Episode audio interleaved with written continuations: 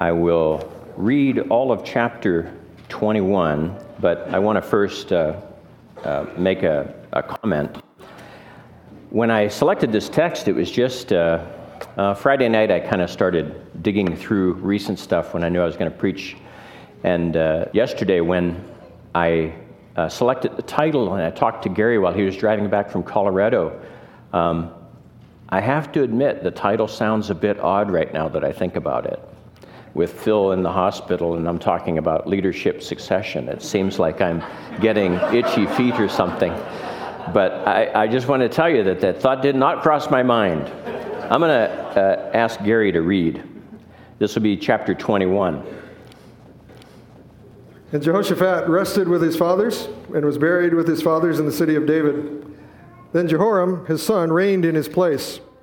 He had brothers, the sons of Jehoshaphat, Azariah, Jehiel, Zechariah, Azrihu, Michael, and Shephatiah. All these were the sons of Jehoshaphat, king of Israel.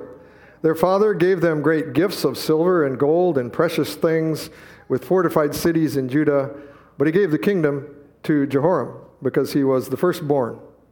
Now, when Jehoram was established over the kingdom of his father, he strengthened himself and killed all his brothers with the sword, and also others of the princes of Israel.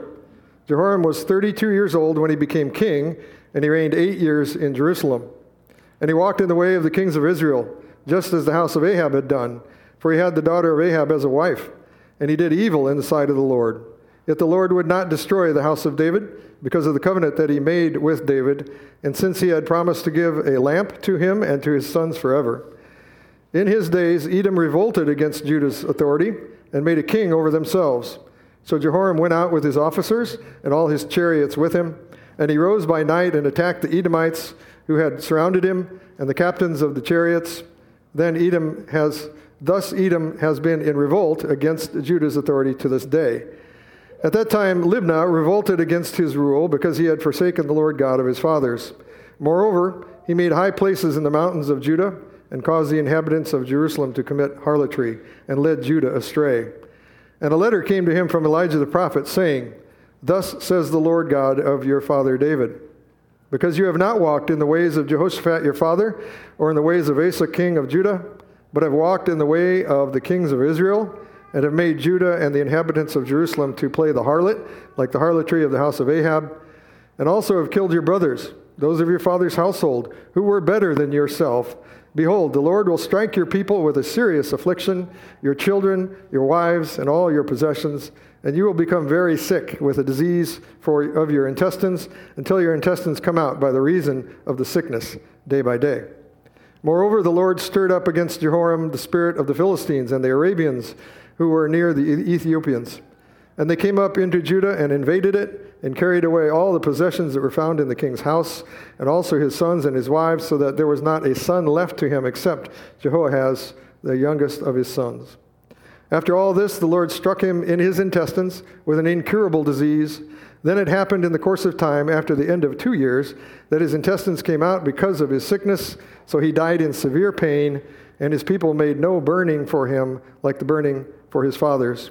He was 32 years old when he became king. He reigned in Jerusalem eight years, and to no one's sorrow departed. However, they buried him in the city of David, but not in the tombs of the kings.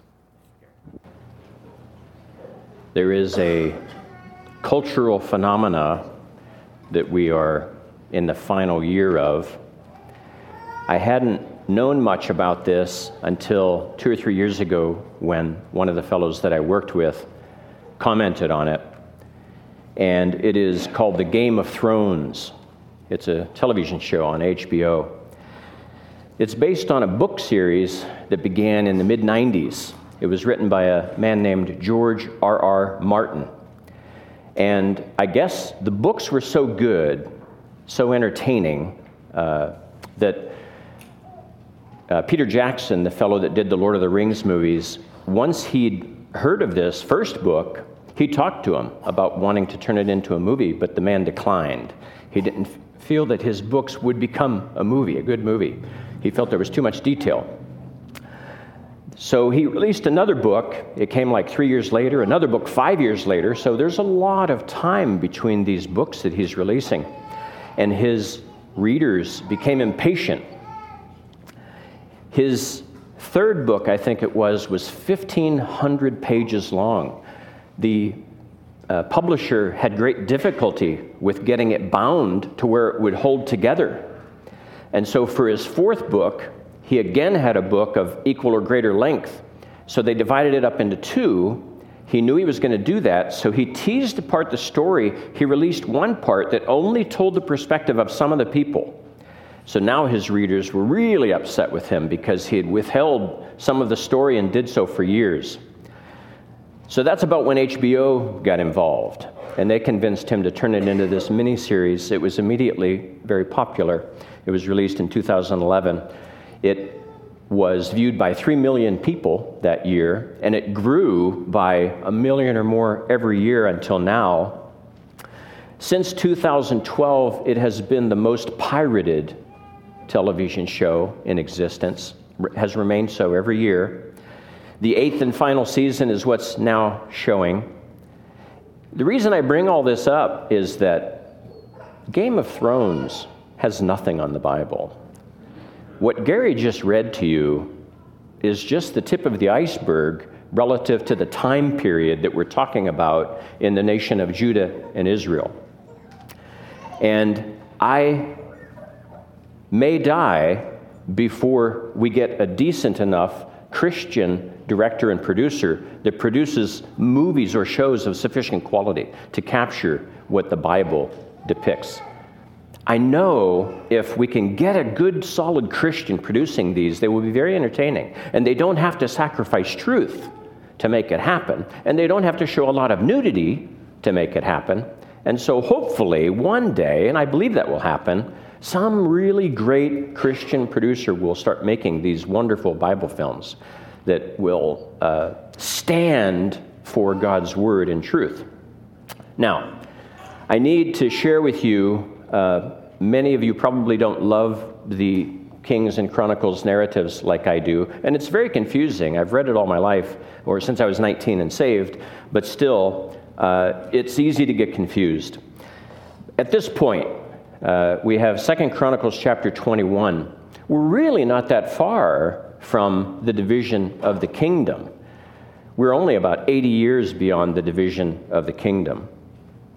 We now have both southern and northern because Solomon was the last one, the last monarch under which the kingdom was united. His son Rehoboam made mistakes, drove the northern kingdom, Israel, away. Uh, Jeroboam said, Let's go take our basketball and go home. And so now we had the divided kingdom. The southern kingdom, Judah, has been fairly stable by this point, including this man's reign, uh, Jehoram's reign, they've consisted of five kings over that 90 year period. Those kings were Rehoboam, Abijah, Asa, Jehoshaphat, and Jehoram. And northern kingdom, not so stable. During the same 90 years, they've had 10 kings. Jeroboam, Nadab, they're of the tribe of Ephraim, Baasha, Elah, they're of the tribe of Issachar, Zimri, most likely a Simeonite who ruled for all of seven days, and that's Simeon's claim to fame in Israel uh, kingly history. I want to read something, and it's to me it's just really, really cool. This little bit of trivia. Later, in a couple of chapters, in a year, uh, we will have, or in a few years, we'll have Jehu uh, kill both kings, both the northern and the southern king, and when he does so, he then rides to Jezreel to deal with Jezebel. And this is how Jezebel greets him from the window. And the reason I'm sharing this is that this is Zimri. This is the man that was king of Israel for all of seven days from the tribe of Simeon. And this is like 45 years after this has happened. Jezebel says, Now when Jehu had come to Jezreel, Jezebel heard of it, and she put paint on her eyes and adorned her head and looked through a window. Then, as Jehu entered at that gate, she said, Is it peace, Zimri, murderer of your master? She is taunting him, mocking him, by telling him that he's going to maybe be king for seven days. And you know what happens next? I mean, it's one of my favorite parts of the Old Testament. Jehu says this He looked up at the window, he didn't answer, and said, Who is on my side? Who? Two or three eunuchs looked out at him. He said, Throw her down. So these eunuchs pushed her right out the window, and she fell to her death. So little did she know that her taunting would end in her death that quickly. And he went on, Jehu went on to reign for quite a lot, while, even though he turned against the Lord who had put him there. So we had Zimri for seven days, and then we have Omri, and he, he and his line led for a while. He was most likely of Issachar, but we're not sure. Tibni, he was most likely of Manasseh. He contended with Omri during those first four years. And so we had a civil war going on for four years, and Omri's line won. And so then we have three more kings come from Omri's line Ahab, Ahaziah, and Joram. Joram was the, was the brother of Ahaziah. So now, five kings in Judah, ten kings in Israel. One of the reasons that understanding and remembering these stories can get confusing is you're now talking about the split, and yet many kings' names are shared. You have Ahaziah's in both north and south, you have Jehoram's, you have Joash's, um, you have kings known by different names, up to three at some points. You have kings' reigns overlap to some degree. There's like a co regency going on for a time. It's really tough to put together a clean chronology of this, but it's still very interesting. The text that we read, that Gary read, covers an eight year period, Jehoram's entire reign. Like I said, he is that fifth king of Judah, the supposedly good, faithful kingdom that remains faithful to God. Jehoram's grandfather, Asa, was the first king of Judah since the division that is called good. The first two were called bad. Rehoboam was called bad, Abijah was called bad. They were called evil, evil kings. But Asa came along, and he was a godly man, and he was a good king. He reigned for 41 years. Near the end of his reign, he uh, fell away a little bit, but yet the gist of his reign was great. Jehoram's father, Jehoshaphat, was a godly man. He was a decent king. He reigned 25 years. Now, during the reign of Asa, Asa was fighting with the northern kingdom pretty much that whole time. But by the time Jehoshaphat came in, I believe he was tired of war and he was ready to resolve this. Let me read you a tiny snippet of 2 Chronicles 18, verse 1. Jehoshaphat had riches and honor in abundance, and by marriage he allied himself with Ahab. So Jehoshaphat resolved the ongoing dispute that the nation of Judah had with the nation of Israel by allying himself with Ahab. Now, you don't have to know much of the Bible to know Ahab was a bad guy, very bad. You read about the stories of Elijah and the death of the, all the uh, Baal priests. That was during Ahab's reign. His wife was Jezebel. They were a very wicked couple. So, Jehoshaphat, though, made peace with that man. And not only did he make peace, he made peace by marrying his son into Ahab's family. His son, the man in our story, Jehoram, married his daughter, Athaliah. And so Athaliah was the daughter of Ahab and Jezebel. A year later, a year after the end of what I've read in 2 Chronicles 21, Ahaziah, the one who took over at the end of this period, dies, and Athaliah immediately kills her own grandchildren to take over the throne. And she does then rule a reign of terror for six years in Judah from Jerusalem. Now, Jehoram, this man in our text, was nothing like his father Jehoshaphat, nor his grandfather Asa. He was every bit like his father in law, Ahab. Gary read this, and I have to reread it. It's verse 20. He was 32 years old when he became king. He reigned in Jerusalem eight years, and to no one's sorrow departed. And that was after a two year bout of his intestines coming out.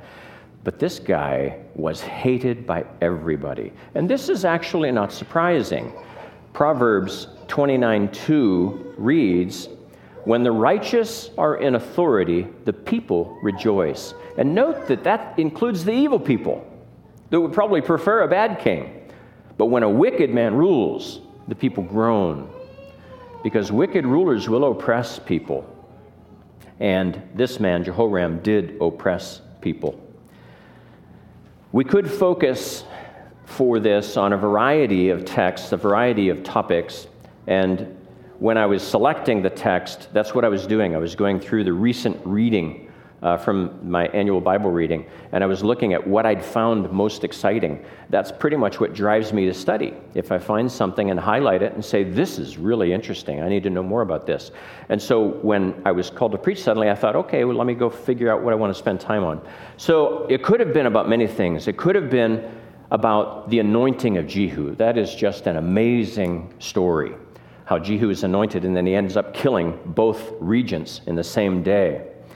It could have been about Athaliah's reign of terror when her son Ahaziah is killed by Jehu. It could be about the rescue of the son that she doesn't know exists, that hides in the temple for six years and then is revealed by Jehoiada the high priest. It could be about that hiding and that reveal. Or it could be what occurs later, sadly, when that little boy grows up to be a king and he reigns for a long time, and Jehoiada dies and he falls away. And the leaders of Judah come to him, and it is implied that they don't want to serve God anymore. And so he abides by their desires. When Zedekiah, Jehoiada's son, rebukes him for this, he has him stoned. And so, see, what is ironic about that is that stoning is for heretics and he is stoning his very own high priest who is trying to remain loyal to God. When he is the one that instituted the cleansing of the temple when he was about 20 years old. So he fell away and he fell away hard. All of those could be topics to have discussed today. But there is one verse that I want this really to orient around, and it's verse 3.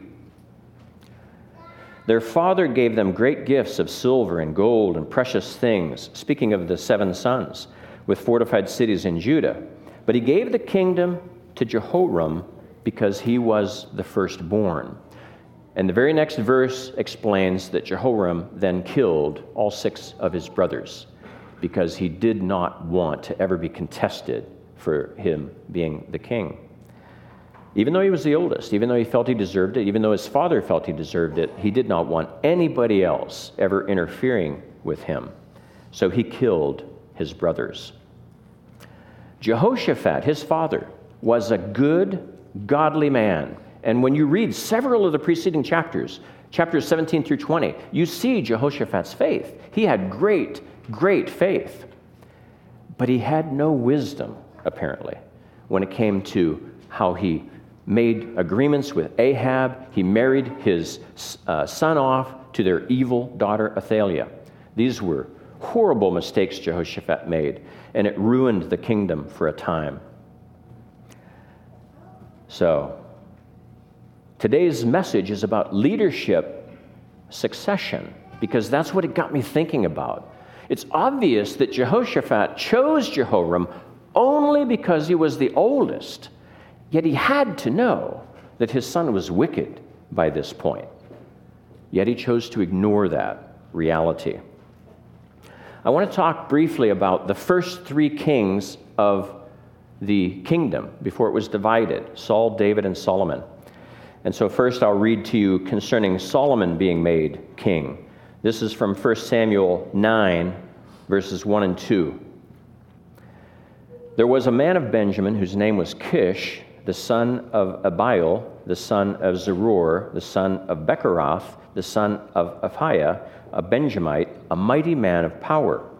And he had a choice and handsome son whose name was Saul. There was not a man more handsome than he among the children of Israel, From his shoulders upward, he was taller than any of the people. We know God chose Saul. We know why God chose Saul.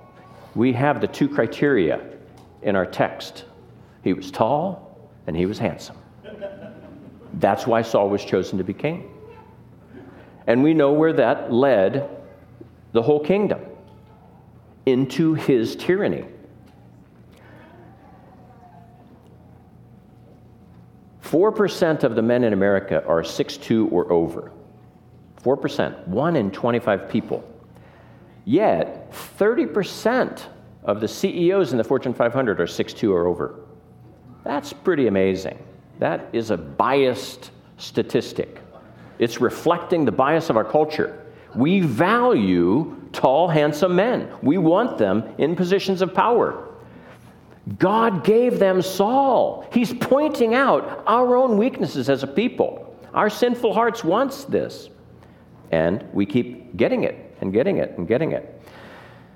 The uh, years ago, when we were in the PCA and I was a newly minted elder, I went down to a city to which is I should not name. And on the way, I was traveling with Phil and with Glenn Durham, our associate pastor at the time.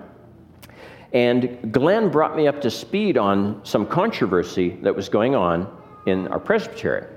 It turns out that there were two men that were involved in controversy that they had to be called on the carpet for, so to speak. And Glenn summarized the two men like this. Now, you had to know Glenn, he was a, he was a hoot. But he would say, the one man is loved by everybody in our presbytery. And he was. I mean, he was a very winsome man, tall, handsome, very eloquent. The other man is despised by our presbytery. Nobody likes him. He's really a jerk. So you had both of these men that were being called on the carpet for unrelated issues. And I have to hand it to the presbytery. In the end, the tall and handsome man did not repent. And we had to bring him under discipline. The man that was the jerk humbled himself, cried in our presence, and we restored him. It was just a beautiful illustration of not being persuaded by the tall and handsome or the jerky character. You go with the facts, you go with what's going on. And so God, I, I felt, was honored by what had happened there. But we are susceptible to this. Next, I want to read about David. And this is just a few chapters on. This is from 1 Samuel 16, verses 6 and 7. And this is when uh, the prophet Samuel is in their home. And he says this So it was when they came that he looked at Eliab, now that Eliab is the firstborn, and said, Surely the Lord's anointed is before him. Eliab must have been tall and handsome. But the Lord said to Samuel, Do not look at his appearance or at his physical stature, because I have refused him. For the Lord does not see as man sees. For man looks at the outward appearance, but the Lord looks at the heart. And so then David was chosen. So God chose both Saul and David. He chose Saul to show the people that they make bad choices. And he chose David to show them that he'll make better choices if only they would trust him. Then we have Solomon, and Solomon is kind of an enigma. This is interesting. So our next reference is from 1 Chronicles 22, and I'll read verses 6 through 10. This is David.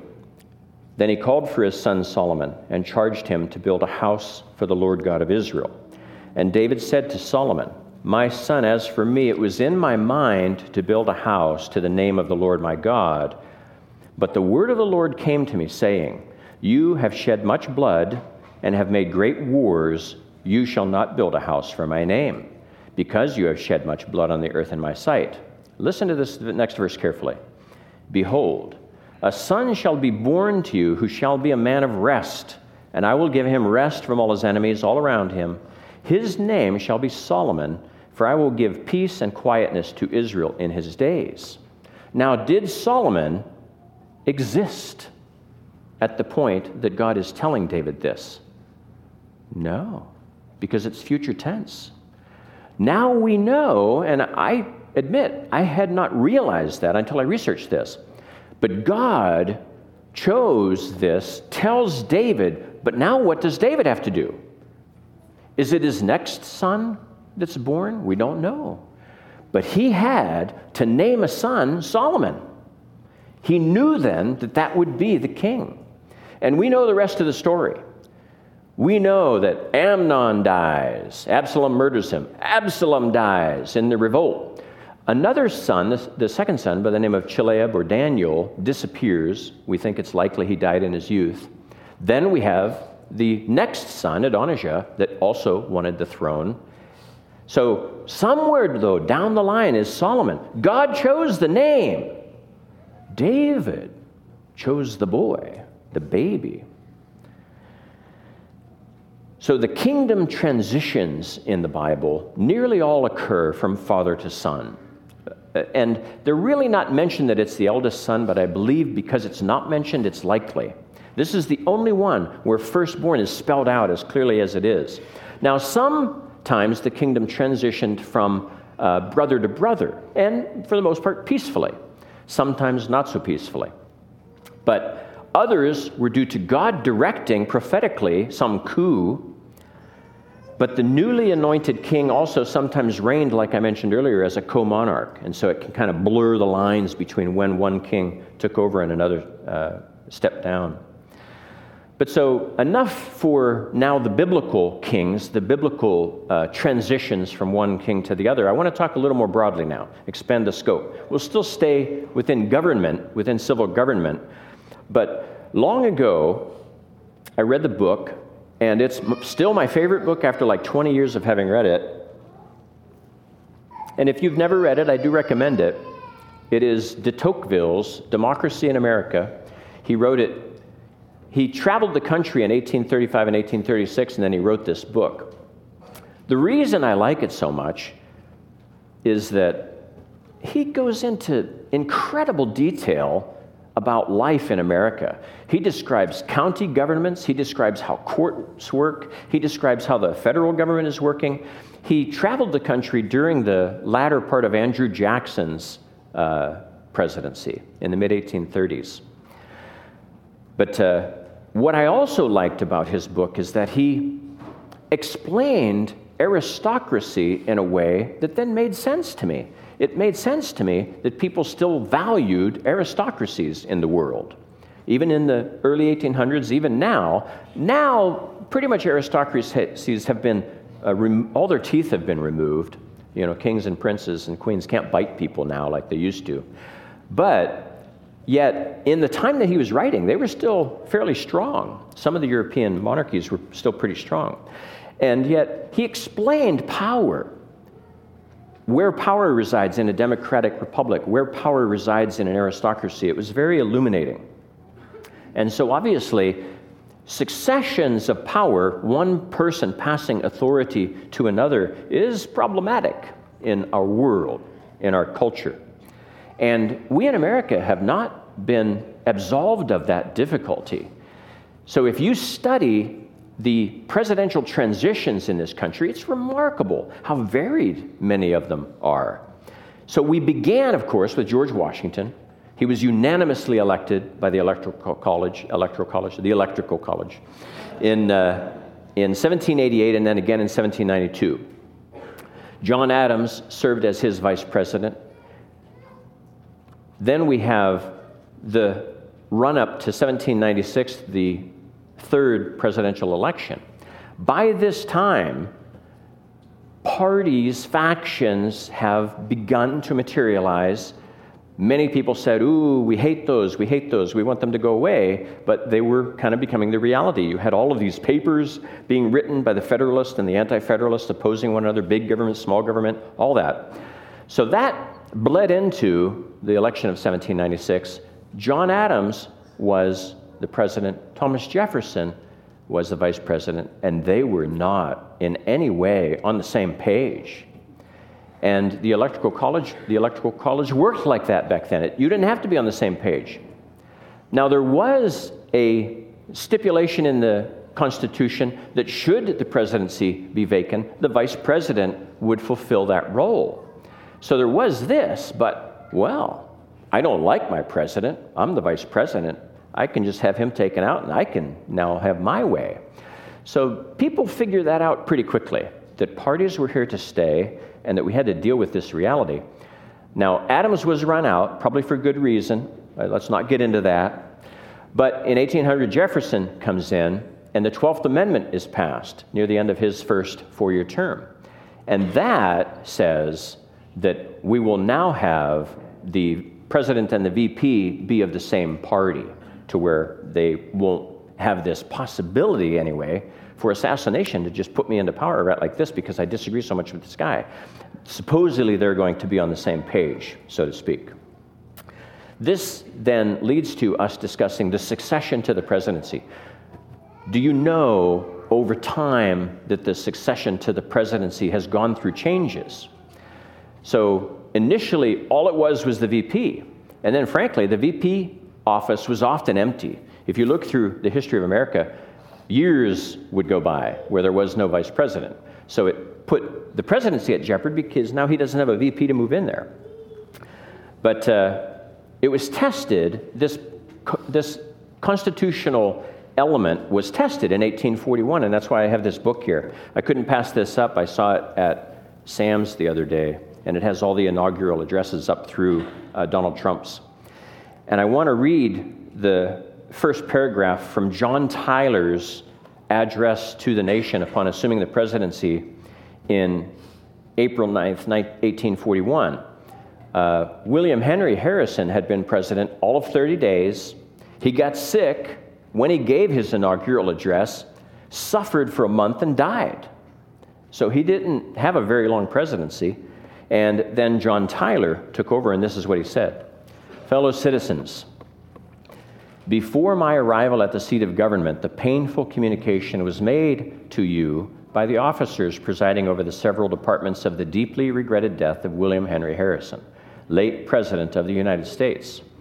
Upon him, you had conferred your suffrages for the first office in your gift and had selected him as your chosen instrument to correct and reform all such errors and abuses as had manifested themselves from time to time in the practical operation of the government. It's interesting to see how wordy people are. While standing at the threshold of this great work, he has, by the dispensation of an all wise providence, been removed from amongst us and by the provisions of the Constitution, the efforts to be directed to the accomplishing of this vitally important task have devolved upon myself. This same occurrence has subjected the wisdom and sufficiency of our institutions to a new test.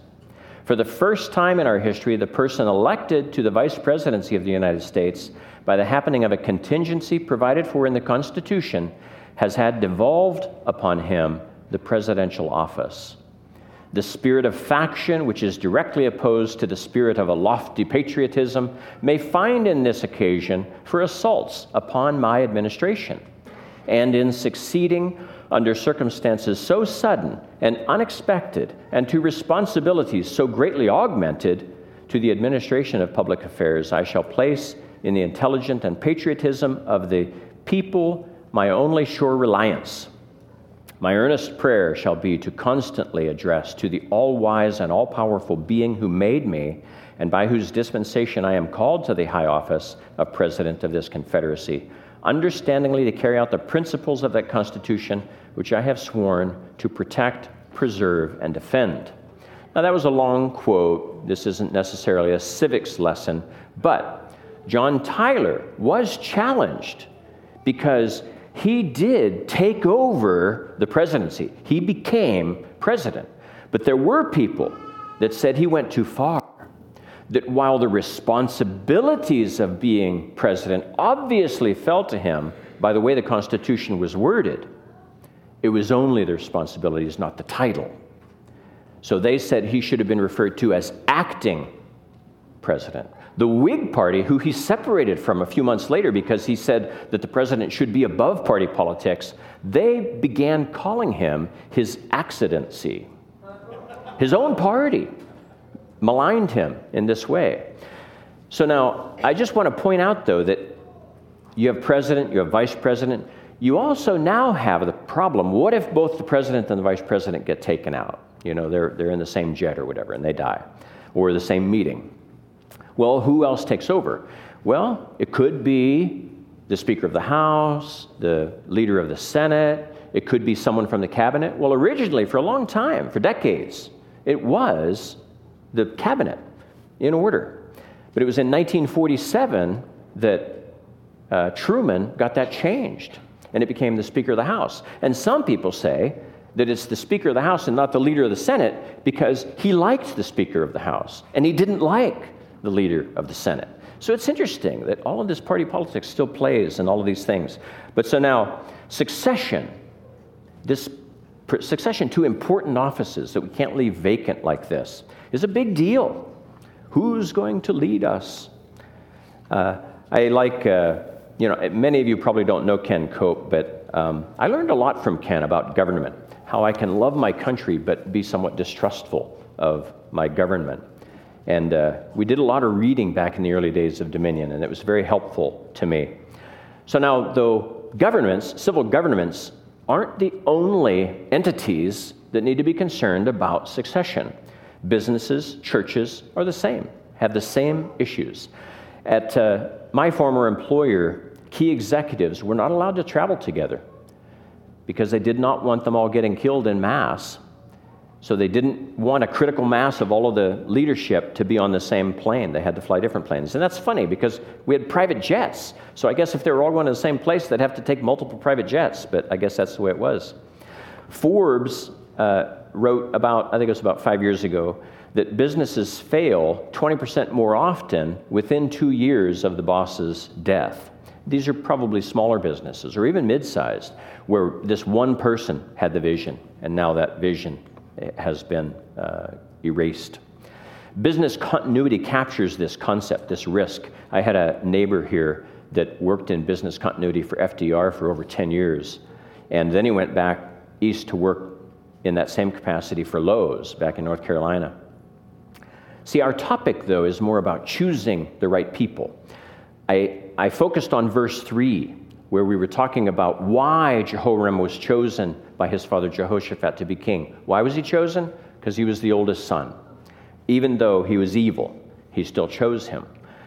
So now, I'm reading a book to my wife, and now she's left me. And for those of you that are visiting, she's out in California. She'll be back, hopefully. But. Uh, but uh, I'm reading a book to her called Zoo, Nebraska. Did anybody ever visit Royal, Nebraska when they had a zoo there for about 25 years, I think, 20 years or more? Anybody ever visit that zoo? Well, you're all the reason that it failed, I guess. so there is no zoo there now. But this man, Dick Haskin, um, was, he attended at Lincoln. He was working at the Folsom Children's Zoo down there. And he just had a gift for interacting with their primates. From junior high, he had loved interacting with animals, and he watched a movie where Dian Fossey is over in Africa, in the Congo, attempting to protect these gorillas in the mist. And he falls in love with the whole primate concept. So he goes to school, he volunteers at the zoo, and he just connects with this chimp at the time that the zoo had called Reuben. That was its name.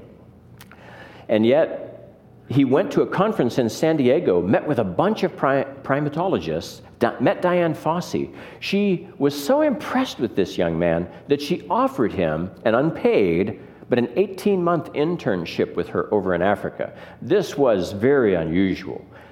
But his employer, the Folsom Zoo down there, had sent him to this conference, and he just felt so guilt stricken that if he were to get poached by her and just give notice and take off, he would regret it. So he bypassed it. She picked another guy, and then about six, eight months later, she dies. She's murdered over in Africa. And her, uh, the government says poachers didn't do it, her assistant did. This assistant that was this intern. Now, he never faced trial for that, but this man, Dick Haskin, held some credit to that. He, he, because he kind of had had conversations with that guy and he knew him a little bit. But anyway, I'm getting a little bit off track.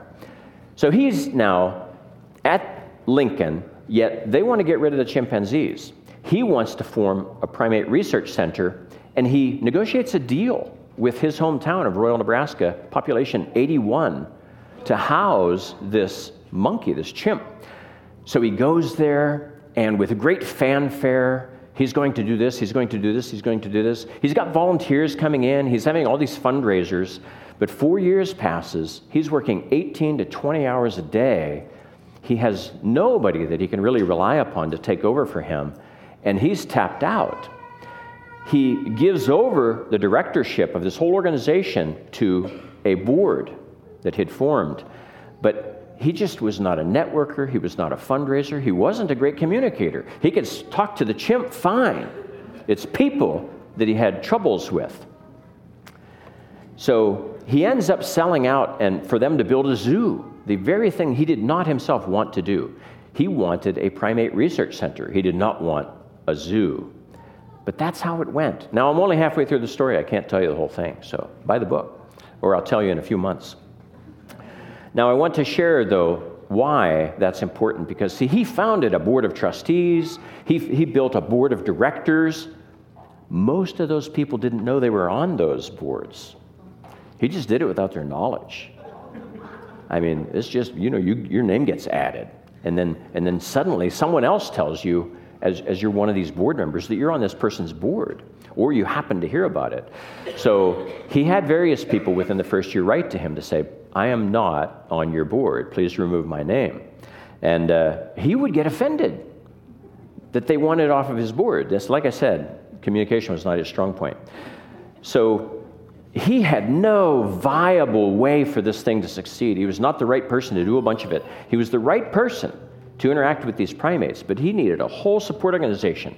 And yet he went off on a limb, and it, it was trouble from day one.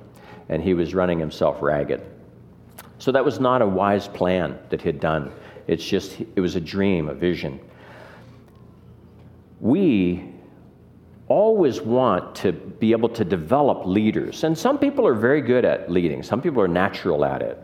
Um, my son, my older son Josiah, was working at Panda, most of you know, and he rose to management. I mean, he got the lead at the counter, associate manager, um, managing a store. He's 19 years old, and he's managing the store, running around. I mean, it was shocking to, to me to think that this 19 year old could be doing all that. And then they start sending him to this store, and to that store, and to that store. They had a practice where they would identify people that they identified as hypo, H I P O, high potential people.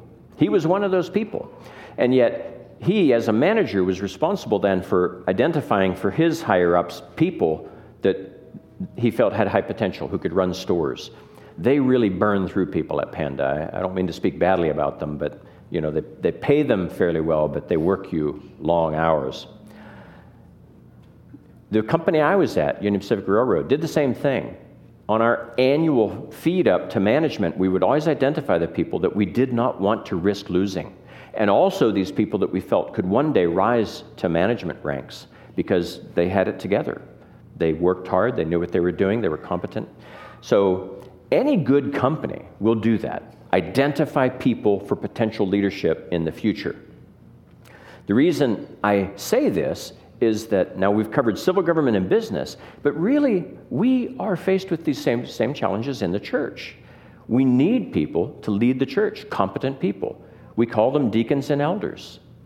And so we're always looking for people that have the ability to then rise to those levels.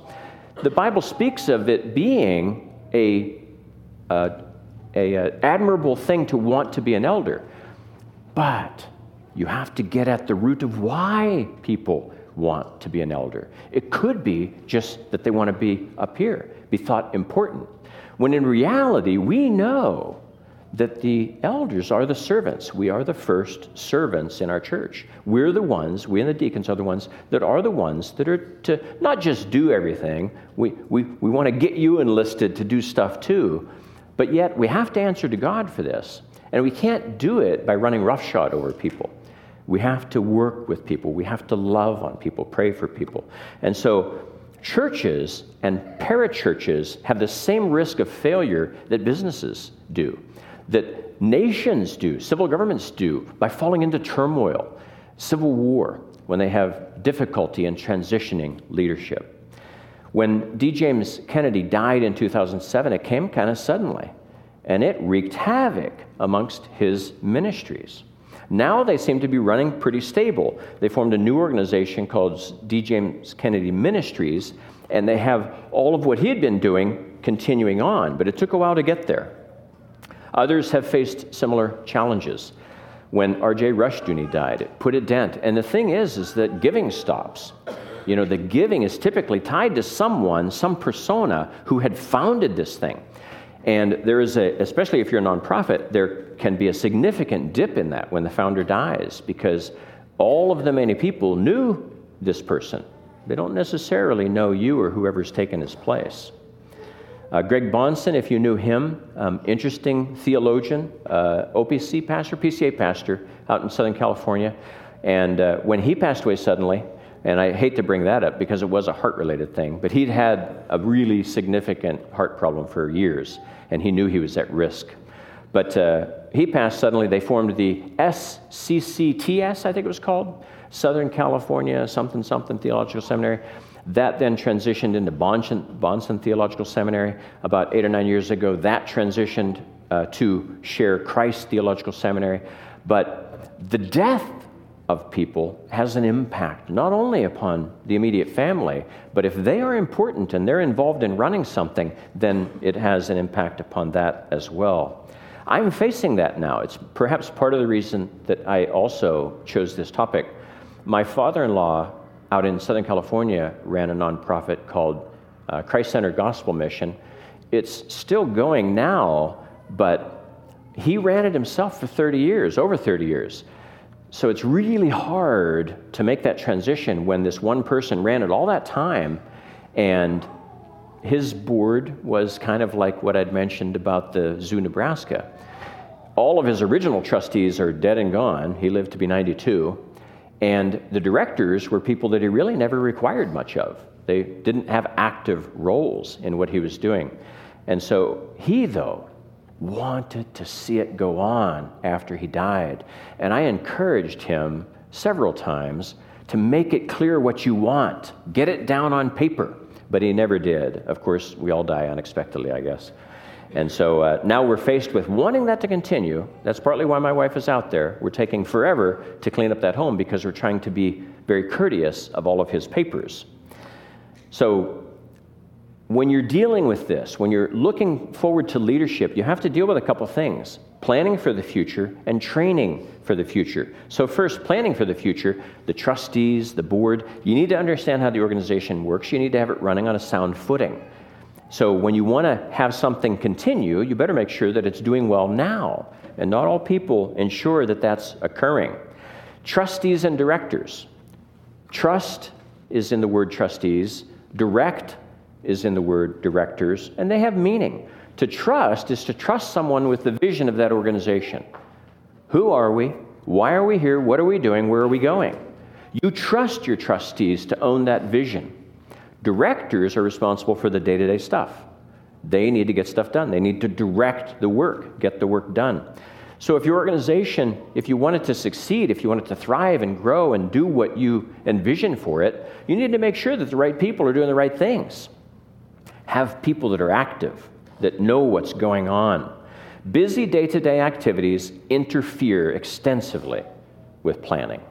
And so you have to make time for it.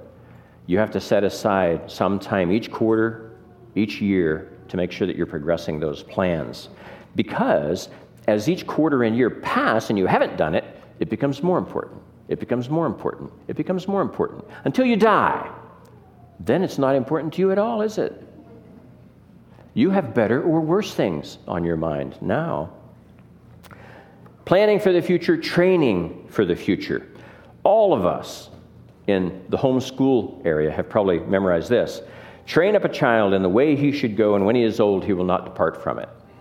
We love that. That is a promise from God. Our sermon title is Leadership Succession. And so, one aspect of leadership succession that's obviously critical is to train people, have people ready to take on leadership roles. So it's a necessary element of training leaders and having them ready. And yet, you have to train the vision first. And this is where Jehoshaphat failed miserably. He had his son, Jehoram, marry Athaliah, the daughter of Ahab and Jezebel. You have to ask yourself, what on earth was he thinking? How could he think that good would come of this? And when you read all of Jehoshaphat, how much he loved God, you see that he loved God from his heart. How could he be such a fool in making these decisions? But, you know, maybe one day we'll know. He failed to establish the proper vision for his son. His son then killed his six brothers, ending all of Jehoshaphat's um, opportunities. So he thought, right? We know that the one that escaped by uh, Jehoshaphat saved. Now, though, training alone is not enough. Jehoiada trained Joash up from a baby. And he maintained a walk with the Lord, very faithful, for 30, 40 years. But then suddenly he fell away and drastically. He gave the order to have Zedekiah stoned when he was rebuked. This, to me, brings up this whole concept of nature or nurture. Nature or nurture. So, in other words, can we blame failures on who they are as a person or how they were brought up? It's their environment. We are very big on blaming the environment right now in our culture. And yet, is there bad seed involved here? Bad seed doesn't grow good. I'm growing three patches of grass, or I'm trying to in my backyard right now. I had pulled out some stumps. One patch is growing fine. It's just started coming up. New grass is beautiful, such a beautiful thing. God plants all that right in that seed. I have two other patches that aren't growing at all. I'm like, well, this is weird. I planted them within like two minutes of one another. One is in the shade, though, and I, I thought, well, who knew that new grass needed shade to grow? I don't know. I, I might have to shade my, my new, other new grass. But so, see, the seeds, there is sin in the seeds, it must be eliminated. So, see, we have Jehoram, the king that we went through. So, see, was his about nature or nurturing? He had a good father, he had a good grandfather, he had a horribly evil wife and father in law. So, we had a good nature, but bad nurturing. But then Joash, down the line, Ahaziah's son who's saved, or uh, the other son who's saved, he had bad nature because his dad was evil. And yet he was nurtured in Jehoiada's home for decades, leading to what appeared to be great, great fruit till this horrible falling away. So, see, we want to avoid this, but we are human. We make mistakes, but we also don't know the future, and we fail to do things that we probably ought to do, and we don't even know it. So, what is the answer?